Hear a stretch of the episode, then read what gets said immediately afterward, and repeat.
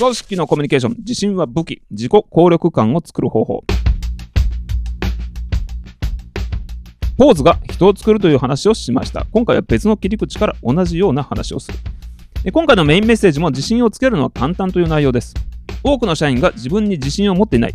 私なんてできません。自信に満ち溢れて精力的に動く社員は262の法則でいけば2割。もしあなたが社長であれば、社員に力強くメッセージを送ってほしいのですが、自信をつけるのは簡単。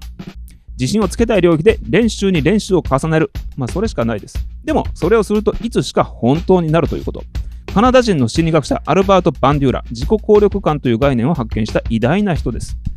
何かことに当たるとき自分はこれをうまくできるだろうかという予測のこと、平たく言えばこれは自信のことです。これを自己効力感と呼びます。この自己効力感はどのように醸成されるのでしょうか ?6 つの要因があります。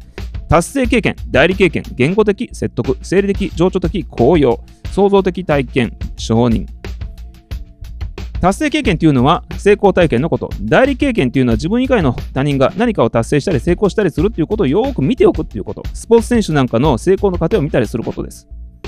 言語的説得、まあ、あなたは絶対できますよっていう外部からの励ましとか。性的情緒的高揚っていうのは酒とか、まあ、あるいはその他の要因によって気分が高揚したりする状態。想像的体験、自己や他者の成功体験を想像すること。それから承認、他人から認められること。ああ、すごいじゃない。よくやったね。まあ、こんな感じなんですけど、この中の2つ、達成経験、それから想像的体験、この2つを組み合わせるというのは、つまり練習だと思います。バットを振ったこともない人がホームランを受ける打てるわけがありません。でも、1万回振ったらホームランを打てるようになるでしょう。想像的体験というのはバットを振ってる自分を想像するだけでも脳はバットにバットを実際に振っていると勘違いするんですがアスリートのイメージトレーニングはこれなんですけれども何といっても実際にバットを振って重さを感じ流れる汗を感じそれから振り切った時の腕の疲れを感じる。リアルに勝るものはやはりありません。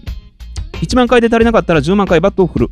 そして試合に出て何十回これまで振ってきたバットの振り方が自然にできるようになった時ホームランを実際に打つことができるということです。これが達成経験です。ということはもうこれしかない練習量こそが自信を作るということです。